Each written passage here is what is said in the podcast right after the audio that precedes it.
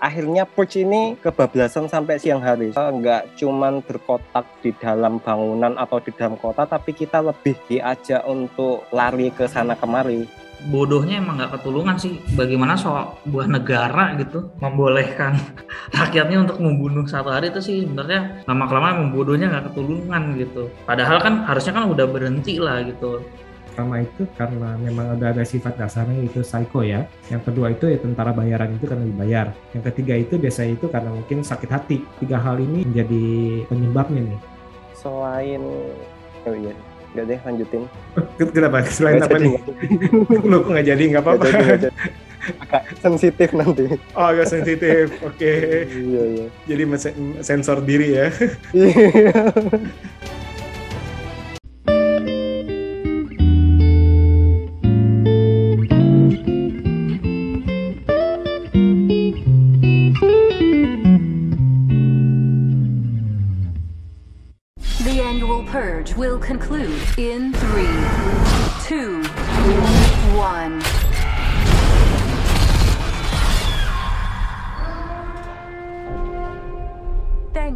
for your participation. We survived. All police and emergency services have been reinstated. All crime, including murder, is now illegal. Come on, let's get to work. One night only. Rest of the year is peaceful.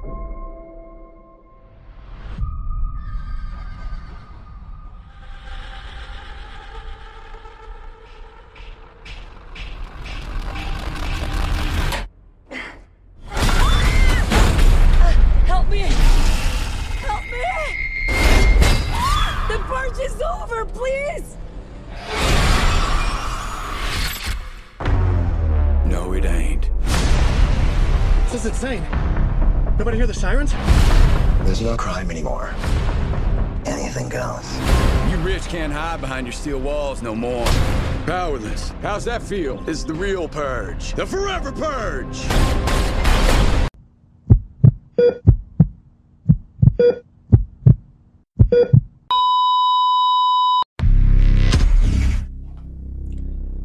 Hey, hey, hey. Selamat bergabung kembali di channel BB69.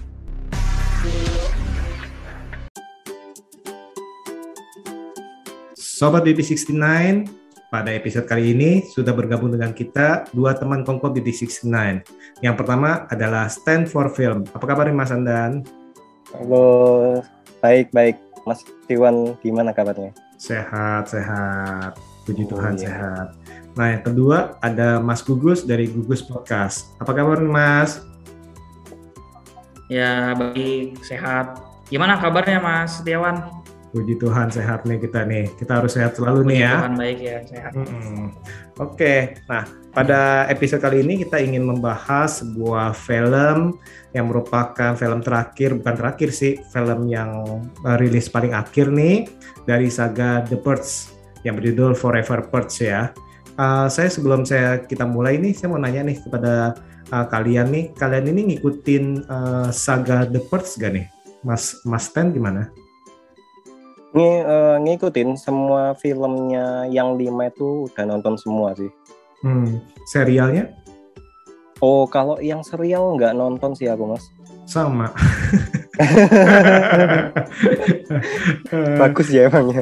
Eh, kalau serialnya belum nonton juga tuh saya juga. Eh, Oh, iya. Tapi kalau kalau dari film itu eh, ditonton terus sih. Nah, kalau dari Mas Gugus gimana Mas Gugus? Ditonton? Kalau semua filmnya sama sih kayak Mas eh, Stanford film juga eh, tonton semua, cuman serialnya belum. Serial Ada dua ya? serial kalau salah ada dua season ya. Itu belum belum sama Hmm. sekali. Kalau menurut Mas Gugus nih, eh, Forever Purge gimana nih filmnya? Menurut saya eh, film Forever Purge itu awalnya tuh eh, saya sendiri tuh nontonnya nggak pakai ekspektasi ya karena ya saya pikir juga film ini memang format for- formulanya tuh udah menarik gitu. Karena ada satu hari di mana orang itu halal untuk membunuh satu dengan yang lainnya. Tapi karena begitu banyaknya seri, seri apa seri dalam filmnya itu, gue berpikir kalau ah lama-lama bosan juga nih, masa uh, ceritanya itu, aja. Apalagi uh, agak membosankan ketika uh, saya sendiri tuh nonton yang uh, Purge yang election ya hmm. Yang election itu kayaknya udah idenya nih udah usang nih karena karena itu itu terus ternyata di luar ekspektasi saya ternyata film ini mengangkat ya memang universe-nya masih sama tapi ada pembaruan yang yang nggak kepikiran gitu. Jadi menurut saya sendiri film Revolvers ini di atas ek ekspektasi saya sih. Dan memang filmnya seru banget. Ini salah satu film paling seru di dalam serial Purge ya. Menurut saya sih. Oke oke. Nah kalau dari Mas Ten sendiri gimana Mas Ten? Waktu yeah, uh, pas waktu uh, dibilang apa nih Forever Purge pengen keluar nih istilahnya, itu sebenarnya hmm. ada ekspektasi nggak? Nah uh, malahan aku itu nggak tahu kalau ada film kelima ini tahunnya juga baru-baru kemarin dua bulan tiba-tiba ada uh, trailernya Forever Push tuh tak kira yang election kemarin kan udah kelar kan. Uh, masalahnya uh, Push ini dihapus. Eh kok lanjut lagi? Nah itu. Terus pas yeah. aku kemarin uh, waktu ngecek trailernya itu kan cukup menarik ya cukup seru. Tiba-tiba uh, suasananya tuh nggak nggak malam gelap-gelapan lagi tapi di siang hari. Dan itu aku bener-bener nggak nggak nyadar kalau uh, akhirnya Purge ini kebablasan sampai siang hari. Soalnya aku pikirnya oh paling itu ya mungkin saat-saat sebelum malam Purge lah gitu. Jadi waktu aku nonton dan tiba-tiba uh, malam Purge-nya udah selesai dan lanjut lagi besoknya tuh cukup bikin aku kaget sih. Dan tapi seru sih aku senang uh, film yang sekarang itu karena karena eh, nggak uh, cuman berkotak di dalam bangunan atau di dalam kota tapi kita lebih diajak untuk lari ke sana kemari itu sih yang bikin film ini beda dari yang lain dan setuju juga sama Mas Gugus tadi uh, menurutku yang Forever Push ini salah satu film yang paling bagus di franchise-nya sih setelah The Purge Anarchy. Kenapa tuh? Ya itu tadi, soalnya uh, saya suka filmnya lari ke mana-mana gitu, berpetualang, nggak oh, nggak okay. satu tempat gitu. Hmm, hmm, hmm. Jadi kalau kalau masih Mas Ten itu lebih suka uh, survival itu keliling-keliling bukan di satu hmm. rumah, bukan di satu gedung. Kalau yeah. waktu yang pertama kan satu rumah, terus habis itu jadi satu gedung, terus sekarang ini udah melebar bahkan ke satu negara ya kita bilang ya. Iya, satu negara. nah, kalau dari Mas Gugus menurut Mas Gugus gimana ya?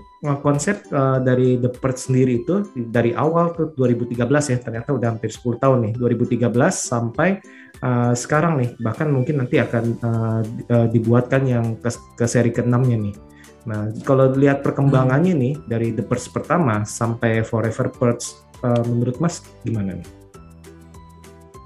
Perkembangannya sih sebenarnya film pertama yang masih ada Ethan Hawke Hawke itu emang uh, kita melihatnya bagus banget ya, maksudnya materialnya tuh bagus. Hmm. Kemudian kedua ketika uh, yang anarki ya kalau nggak salah ya, The Purge yang anarki itu juga semakin bagus karena kalau yang pertama kan setupnya dalam satu rumah tuh, kita Betul. masih bertanya-tanya kondisi di luar seperti apa.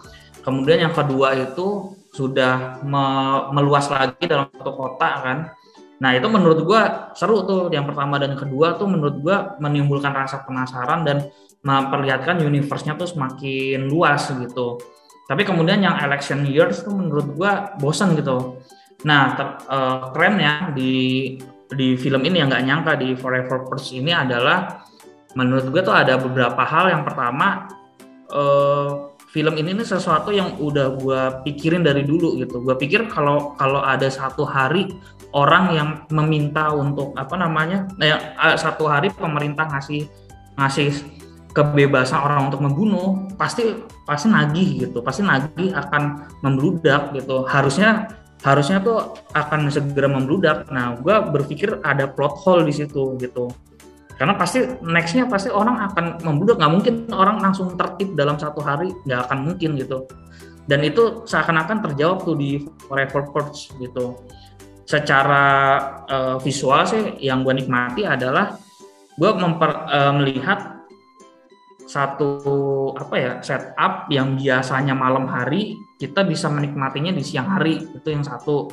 Yang kedua itu yang menurut gue menarik nih di Forever First ini karena biasanya kan imigran itu dari Meksiko ke Amerika kan.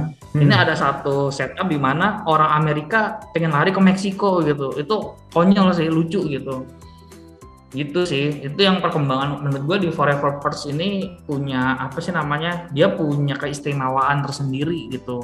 Dibandingkan film-film sendiri. Kalau ngelihat rating di IMDb menurut gue underrated sih. Seharusnya ya nggak lima lah enam lah paling nggak gitu karena hmm. menurut gue bagus nih film. Apalagi setup pengambilan gambarnya itu pas gitu. Jadi uh, sutradaranya bagus dalam menjaga pacing. Jadi benar-benar filmnya tuh seru gitu. Dari awal sampai film eh, apa sampai akhir filmnya. Gitu sih perkembangannya gitu. Tapi memang uh, di election year itu yang election ya election year itu yang menurut gua agak bosan dan kayaknya memang udah berakhir kan di situ James De Monaco kan juga kayaknya terakhir di election year gitu kan tapi ternyata kan ada first Purge yang menceritakan awal. First Purge itu juga ini sesuatu yang gue pikirin dari awal gue nonton film The Purge juga. Hmm. Maksud gue emang seandainya nih di Indonesia itu ada ada The Purge, memang orang tuh langsung membunuh gitu. Kayaknya hmm. enggak deh. Masa lu kasih kehalalan satu bunuh tiba-tiba lu membunuh tetangga lu kayak walaupun tetangga lu julid gitu kan kayaknya enggak juga deh. Hmm. Nah pasti kan bertanya-tanya karena itu terjawab di first purge. Hmm. Dan yang kedua yaitu perasaan kalau dikasih kebebasan satu hari orang pasti nagih. Nah itu terjawab di election, uh, Forever Purge itu perkembangannya gitu. Kalau series gua nggak tahu sih, belum nonton soalnya. Gitu. Mas Anda setuju gak Mas Anda dari uh, Mas Gugus?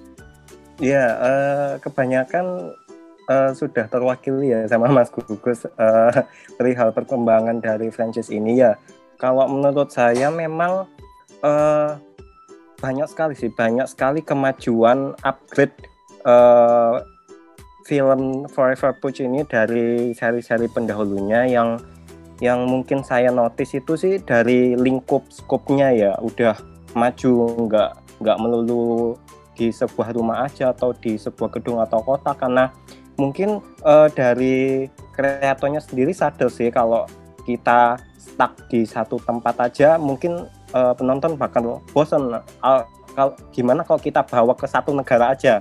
Dan nantinya kabarnya yang push selanjutnya ini push yang keenam mau dibikin worldwide satu dunia push semua kan? Hmm. wah gimana nih aku aku sendiri sih menantikan sih gimana eksekusinya kalau push ini lebih meluas dan terus uh, untuk The Purge ini saya sukanya itu memang di setiap filmnya selalu ada uh, isu society, hmm, hmm, isu sosial yang diangkat ya, mulai dari yang Purge pertama dan kedua yang uh, mereka itu ngangkat isu tentang si kaya dan si miskin. Hmm. Gimana kalau mereka itu ditabrakkan terus di Purge yang election year itu uh, ngambil kasus lain gimana kalau rakyat itu berontak sama orang-orang politik. Nah, terus di Putsch yang First Putsch itu uh, membenturkan antara rakyat kulit putih dan uh, kulit Warna. hitam. Hmm. Terus uh, terus yang terakhir ini beda isu lagi yang diangkat yang diisu yang diangkat itu antara uh, orang Amerika melawan imigran ya gitu sih hmm. yang bikin menarik di setiap film-film Pucci itu selalu itu. Hmm, hmm. Dan kalau kita lihat ini uh, seolah-olah ini mereka ini ingin mengangkat mengenai istilahnya kemiskinan uh, melawan kekayaan dalam arti di mana orang miskin itu dijadikan korban nih dalam arti ya dalam arti kan kalau kita lihat ini uh, otomatis kalau uh, tadi itu the ports itu dijalankan otomatis yang miskin itu tidak punya uang untuk membuat perlindungan untuk mereka nih dan mati bahkan kan yang di uh, yang terakhir itu kan mereka kan ngumpulin duit nih uh, istilahnya untuk membayar tentara bayaran untuk melindungi mereka kan Jadi istilahnya uang satu tahun mereka kerja, mereka kumpulin buat seperti itu tuh. Nah, terus ternyata itu kan di The First Purge itu kan kita tahu nih bahwa nama apa ekonomi glo- uh, ekonomi di sana itu ceritanya itu lagi lagi apa lagi susah segala macam dan akhirnya ini dijalanin istilahnya untuk menghabisi uh, orang-orang tanda kutip yang miskin supaya beban beban negara itu tidak ini tidak apa uh, tidak uh, berat lagi. Dan yang gilanya itu ternyata itu tadi Mas Gugus bilang itu benar. Uh, secara logika ada cuman berapa orang sih tanda kutip yang psycho istilahnya. Wah ini dia satu satu malam boleh nih ngebunuh. Oh yaudah kebetulan nih saya suka ngebunuh istilahnya kan. Emang di first person kan uh, diperlihatkan itu di skeleton atau istilahnya yang yang cewek dua yang yang menjadi gembel ya cewek dua itu. Istilahnya memang emang punya kecenderungan untuk seperti itu. Tapi ternyata itu uh, yang lain itu cuman ya udah deh uh, kita terima bayaran kita terima bayaran tapi mereka cuma pesta doang happy happy. Dan yang gilanya itu ternyata pemerintah menyewa orang-orang tentara bayaran untuk ikut dalam istilahnya mengacaukan uh, atau ikut serta dalam the purge itu ya. Nah itu jadi istilahnya temanya itu menurut saya sih cukup brilian dan cukup dalam sih. Tadi Mas uh, Stan sendiri juga bilang apa uh, setiap filmnya itu masing-masing ini punya istilah punya uh, isu yang sesuai dengan tahun atau saat mereka diangkat benar ya nah ya, hmm. lalu up to date sama isu-isu terkini yang terjadi di Amerika biasanya hmm, hmm, hmm. ah mungkin itu ya uh, selain oh iya Enggak deh, lanjutin. Kenapa? Selain apa nih? Lu kok nggak jadi? Nggak apa-apa. Agak sensitif nanti. Oh, agak sensitif. Oke. Okay. Iya, iya. Jadi sensor diri ya. Iya. nah, kalau Mas Gugus gimana Mas Gugus? Ada pemikiran tambahan atau lain mengenai istilahnya tema yang diangkat dari istilahnya uh, kenapa nih kok pemerintah istilahnya uh, menyewa itu istilahnya uh, gimana melihat uh, kondisi masa kini nih? Apakah itu sebagai ya, jadi, sindiran atau gimana? Sepertinya sih uh, kalau disebut sindiran gue nggak tahu ya. Uh, saya sendiri nggak tahu, tapi memang itu ide nakal yang terjadi di uh, si demo si James di Monaco sih kayaknya hmm. sih karena hmm. kalau dipikir-pikir ya bener juga sih karena kan uh, problem sebuah negara itu kan karena populasinya terlalu besar kan dan Amerika kan juga salah satu yang populasinya terbesar kan di dunia. Jadi salah satu apa sih namanya salah satu solusinya dihalalin aja gitu supaya yang orang miskinnya dibantai, tinggal yang orang kayanya aja. Jadi negara nggak punya kewajiban untuk merawat yang orang miskin gitu. Itu menurut gue gila banget sih. Idenya tuh brilian gitu. Hmm, hmm. Jadi seperti itu gitu. Walaupun ya apa ya, iya tapi pertanyaan-pertanyaan yang bercokol di pikiran gue ya udah terjawab sih di The First Purge sama Forever Purge. Pasti akan terjadi seperti itu sih gitu. By the way gue baca di artikel juga Forever Purge itu ternyata uh, kejadiannya kayak 10 tahun setelah jadi kan si yang election years itu kan ada yang jadi presiden tuh yang cewek gitu. Hmm, yang siapa yang namanya ya? Uh -uh itu kan uh, Perth hilang tuh dihilangkan. Jadi hmm. si kalau nggak salah ya, hmm. salah minta maaf. Uh, uh, jadi uh, Forever Perth itu ketika si udah dua kali election udah nggak jadi presiden lagi, kemudian yaitu untuk yang pertama kalinya muncul lagi gitu. Jadi hmm. after 10 tahun lah kenanya uh, setelah dia turun dari presiden itu tahta itu hmm. gitu langsung chaosnya langsung gila-gilaan gitu hmm. 8 gue pernah ya? ngobrol sama ya uh, 8 tahun benar 8 tahun setelah yang kejadian uh, di apa uh, apa first iya. uh, election hmm. nah, gimana yang election years hmm. gue pernah ngobrol sama ya adik gue sama keluarga gue juga maksudnya kenapa kasus serial killer itu yang sering kita tonton di Netflix atau di YouTube gitu ya? Kenapa banyak di negara-negara yang kebetulan mungkin orangnya tuh terlalu bebas gitu ya? Atau makanya gue mempertanyakan apakah eh, negara yang mungkin secara ketaatan agamanya itu kurang, dia nggak punya kontrol sosial tuh, jadi banyak yang kemudian malah sakit jiwa gitu. Nah, PERS itu kayak pelampiasan orang-orang sakit jiwa di Amerika kan sebenarnya isunya juga banyak serial killer kan. Hmm, hmm, kayak gitu. Jadi salah satu bentuk pelampiasan yang jadi halal gitu bagi para serial killer gitu. Oke oke oke menarik juga tuh menarik juga.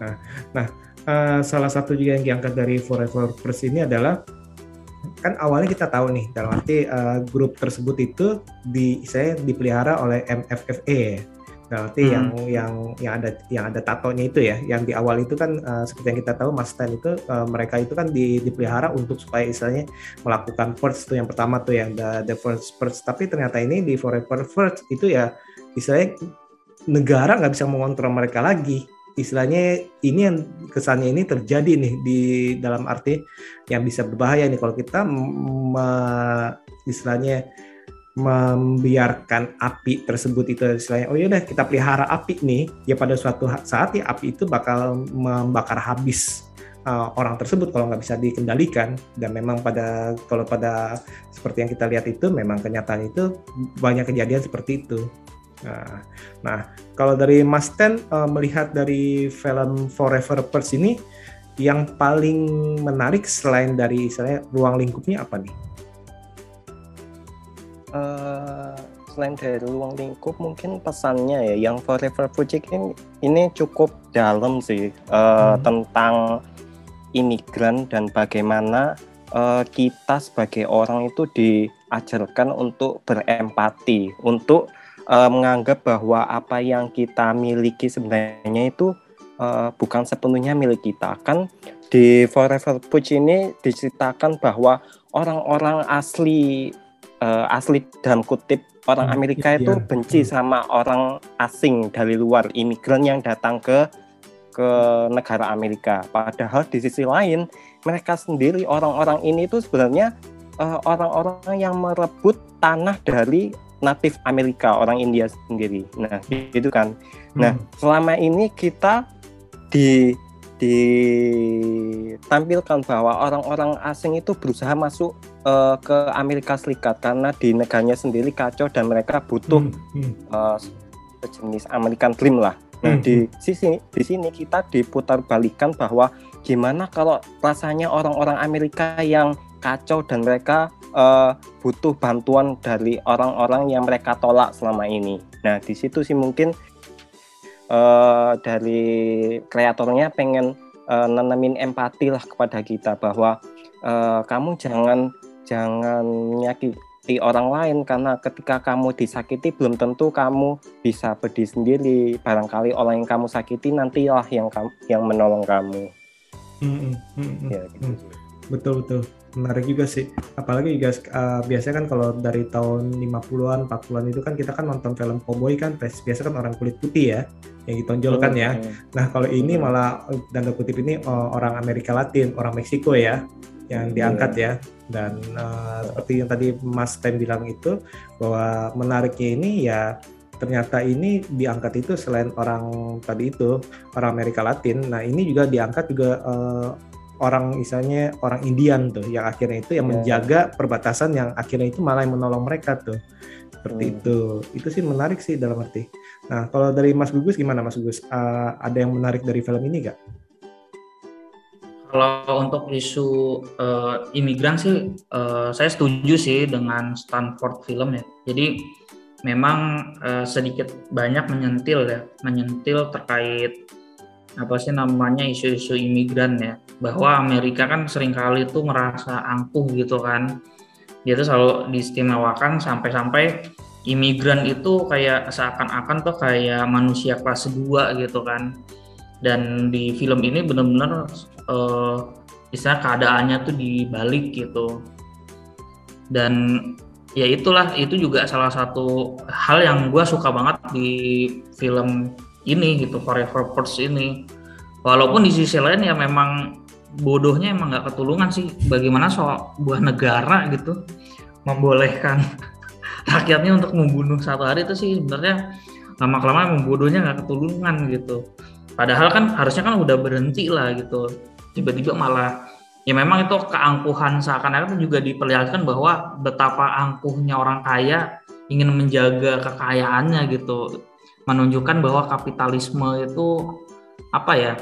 Ya gitu, kapitalisme itu kalau orang udah masuk ke zona kaya ya pengennya makin kaya aja gitu dan yang miskin makin miskin makin habis gitu di bumi yang muskan gitu nah itu juga salah satu penggambaran The Purge kan bahwa bahkan yang kaya aja banyak yang psycho kan kalau hmm. di film-film yang sebelumnya juga diperlihatkan orang kaya malah dia nyari target orang-orang miskin untuk dibunuh kan hmm. kayak hmm. gitu Hmm, hmm. Gitu sih. Itu memperlihatkan bahwa Amerika tuh ya gitu, bahwa yang pertama tuh agama itu bisa jadi kontrol sosial secara apa ya namanya ya?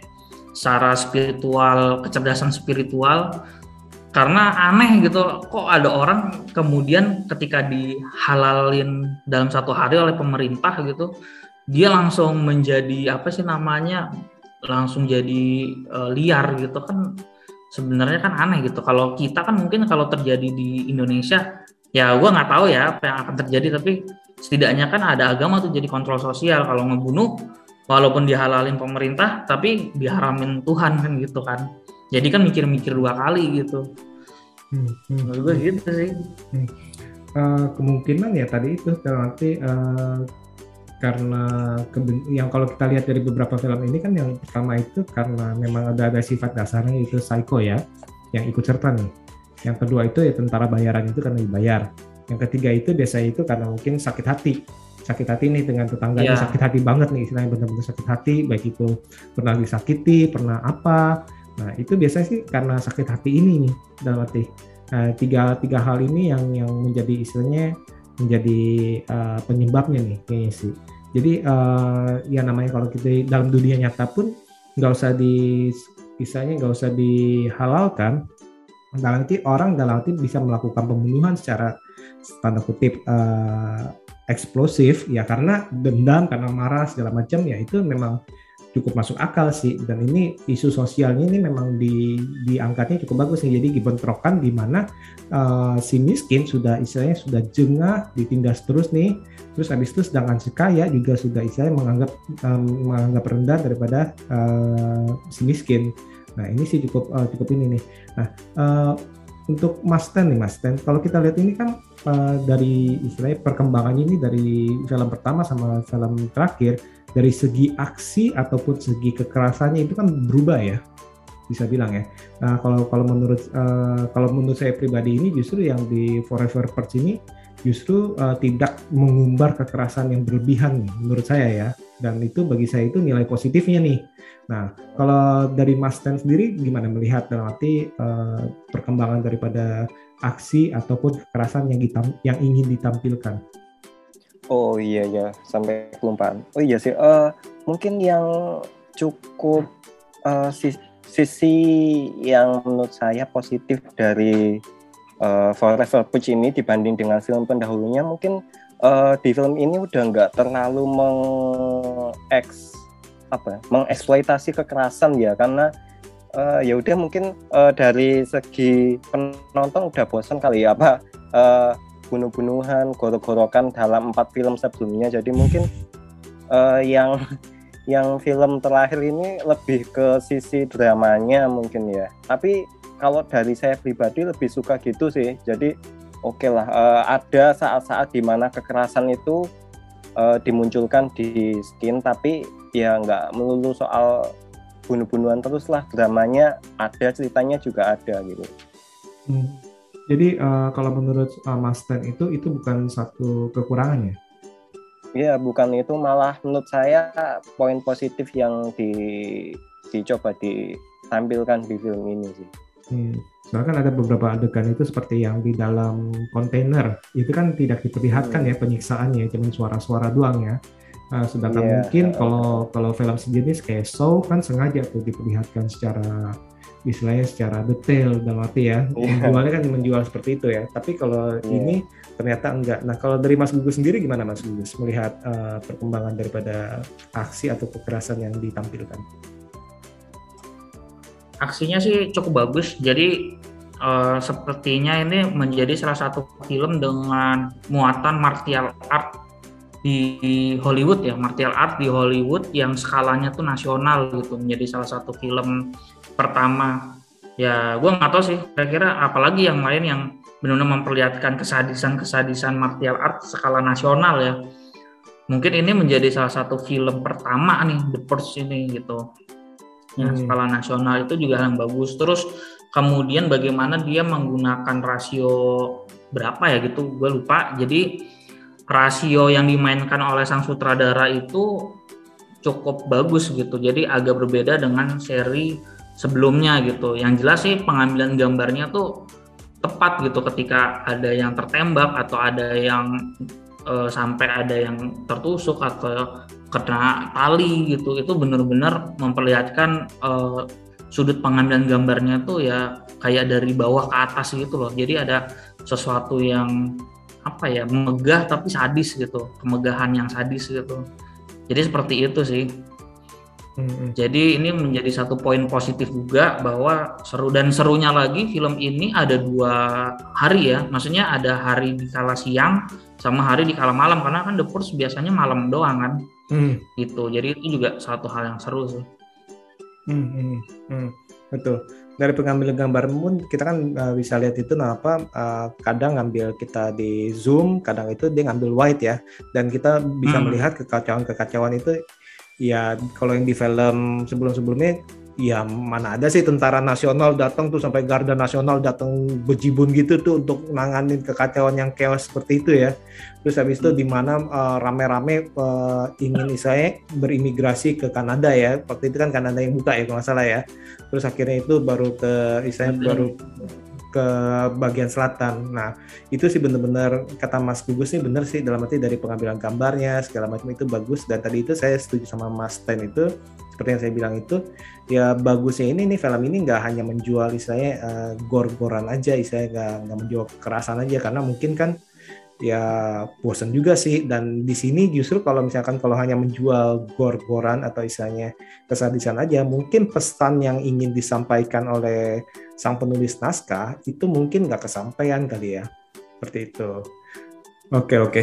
Tadi kita udah ngomongin banyak hal nih dari istilahnya dari isu-isunya dari istilahnya segi aksinya dari segi istilahnya eh, positifnya atau kelebihannya. Nah sekarang Mas Gugus nih kira-kira ada kekurangan dari film ini nggak Mas Gugus? Atau saga ini? Oke, eh, kekurangan dari film ini sebenarnya yang gua sangat highlight ya dan gua sangat apa namanya, gua sangat mengganggu sampai detik ini tuh sebenarnya di very ending sih sebenarnya. Kenapa? Sebuah dialog dua dialog yang sangat aneh sih menurut gua.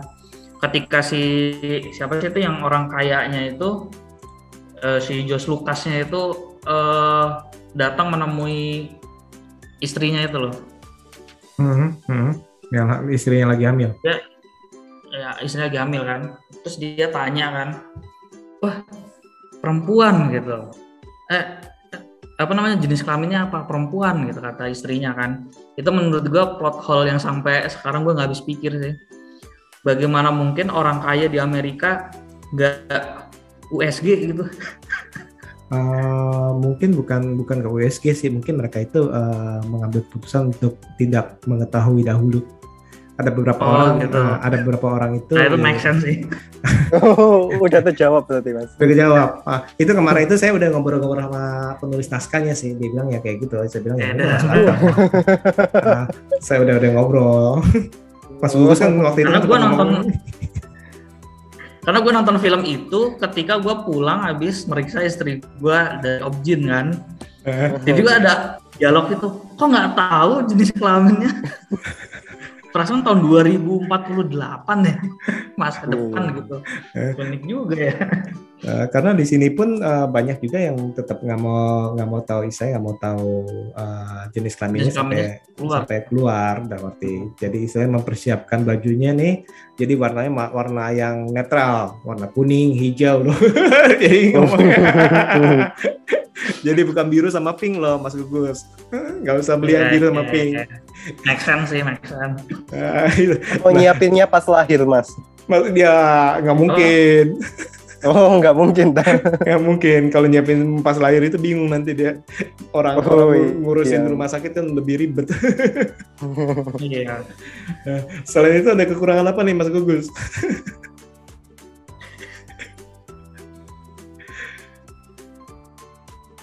Wow.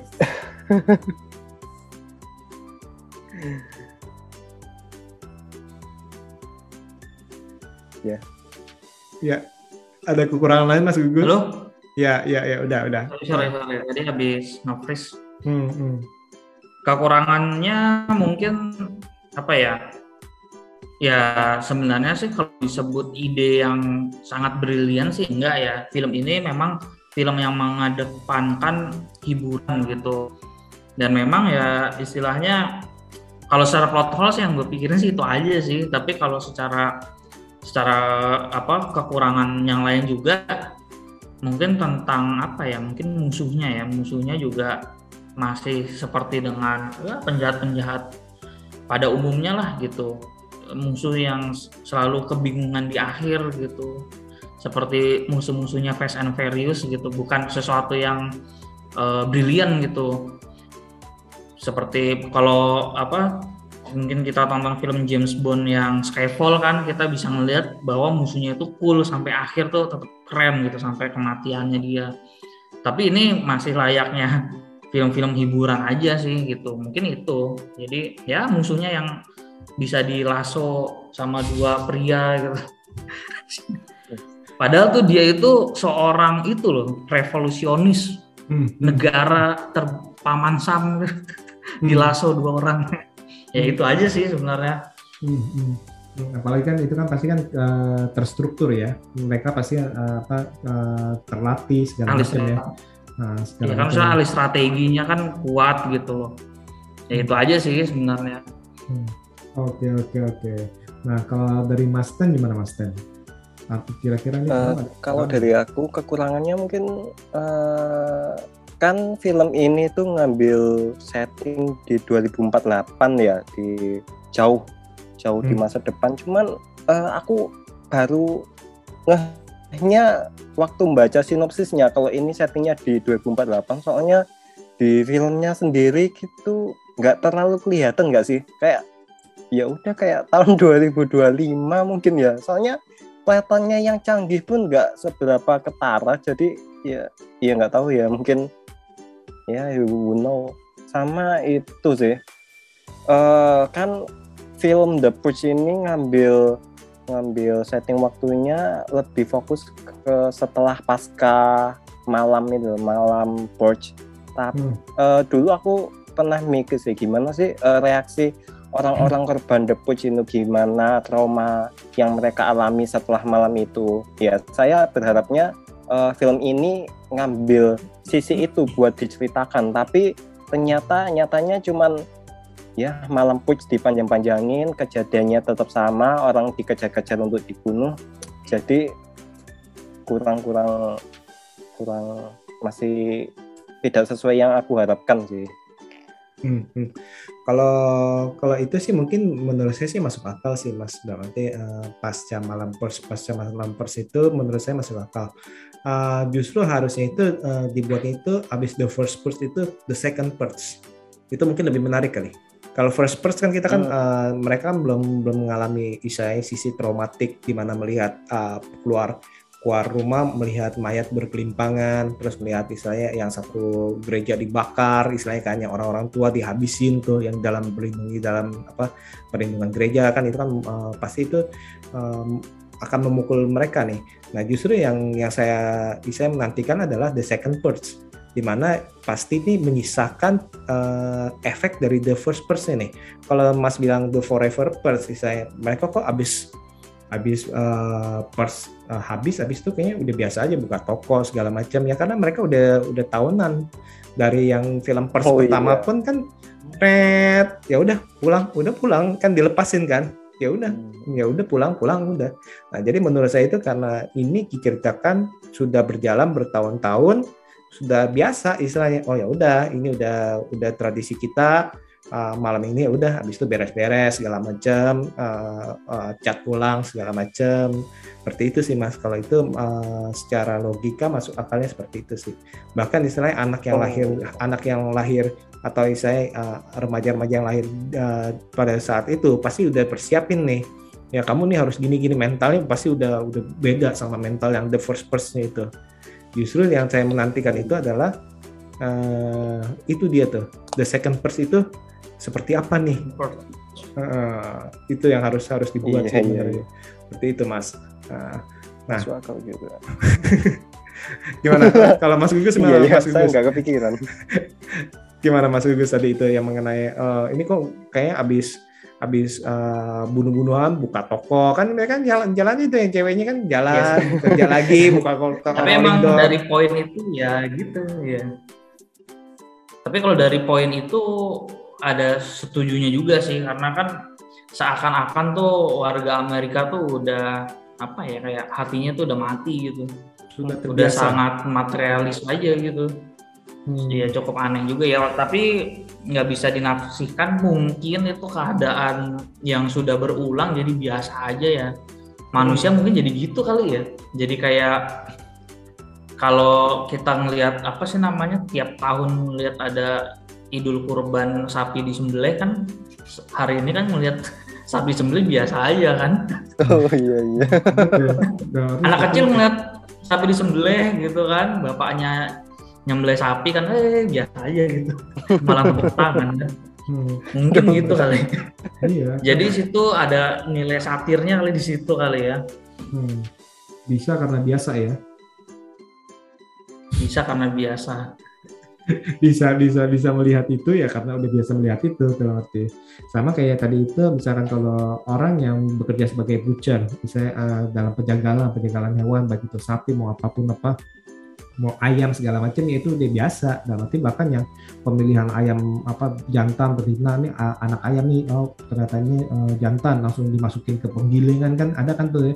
Kalau kita misalkan kalau suruh gitu ya itu padahal ayam tuh ya. Kita juga nggak tega dalam arti nggak bakal mau Tapi kita nggak tega. Hmm, Tapi buat tukang ayam biasa aja gitu kayak santai aja kan hmm, karena udah motongnya. kerjaan mereka kan kayak di apa Hmm. ya tadi itu ngeliat oh ini ayamnya eh, laki perempuan oh laki-laki udah dilempar yang kayak film Minami ya bener ya Nah. Hmm.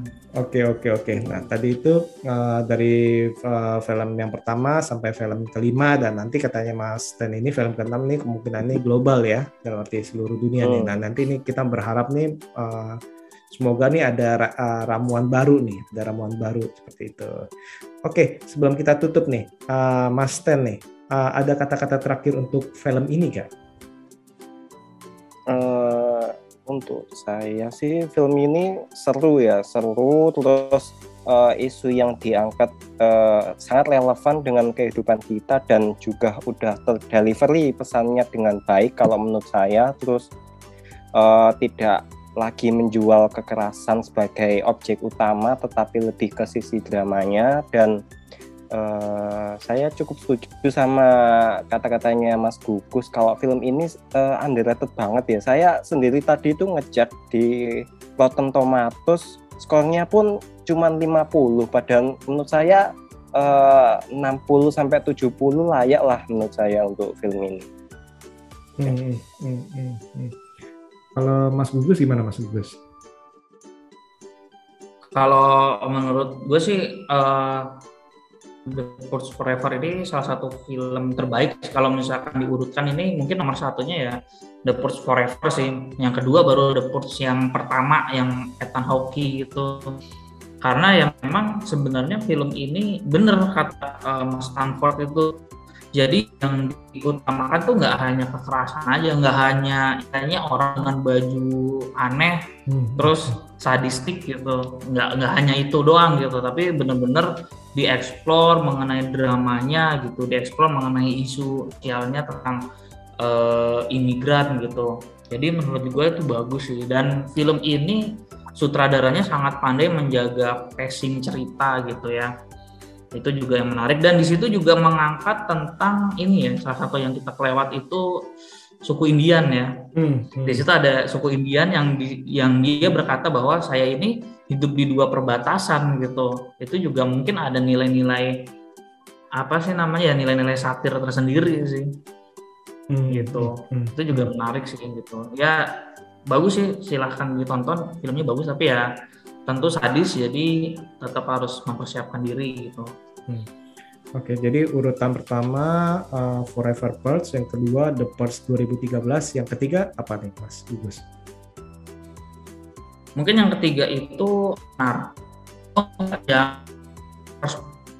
karena di film The First Purge itu kita melihat apa ya namanya ya ada dinamika emosi yang di mana orang itu nggak ngerti apa-apa jadi kemudian membunuh dan di situ ada konspirasi negara itu menurut gue menarik banget sih premisnya gitu itu Hmm. yang ketiga yang keempat kelima baru eh, anarki dan yang kelima election year gitu Oke, oke, oke. Kalau dari Mas Ten, urutannya gimana Mas Ten?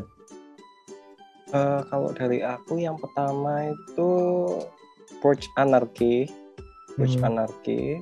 Terus yang kedua Forever Purge, yang ketiga Election, keempat Purge yang pertama dan terakhir itu yang First Purge.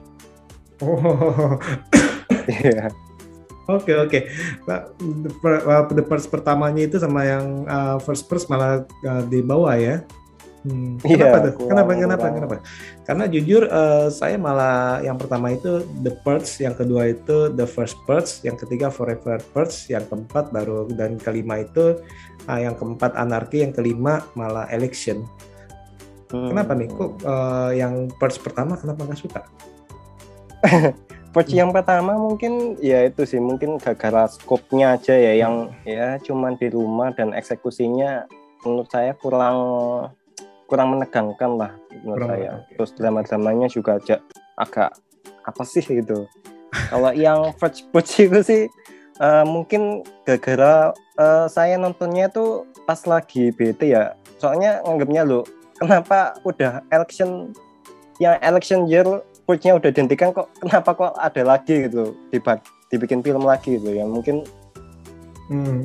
baper mungkin ya saya Hmm, nontonnya hmm, hmm, hmm, betul betul. Jadi Terus ya setidaknya itu mungkin ya kalau yang parts pertama itu banyak banyak apa kebodohan-kebodohan daripada uh, karakternya ya Hmm, yang hmm, menyebabkan kematian segala macam ya. Iya. Oke oke oke nih. uh, terima kasih banget nih untuk Mas Gugus, uh, Mas Stanford Film untuk uh, kolaborasi untuk uh, ngobrol-ngobrol film uh, Forever Purge.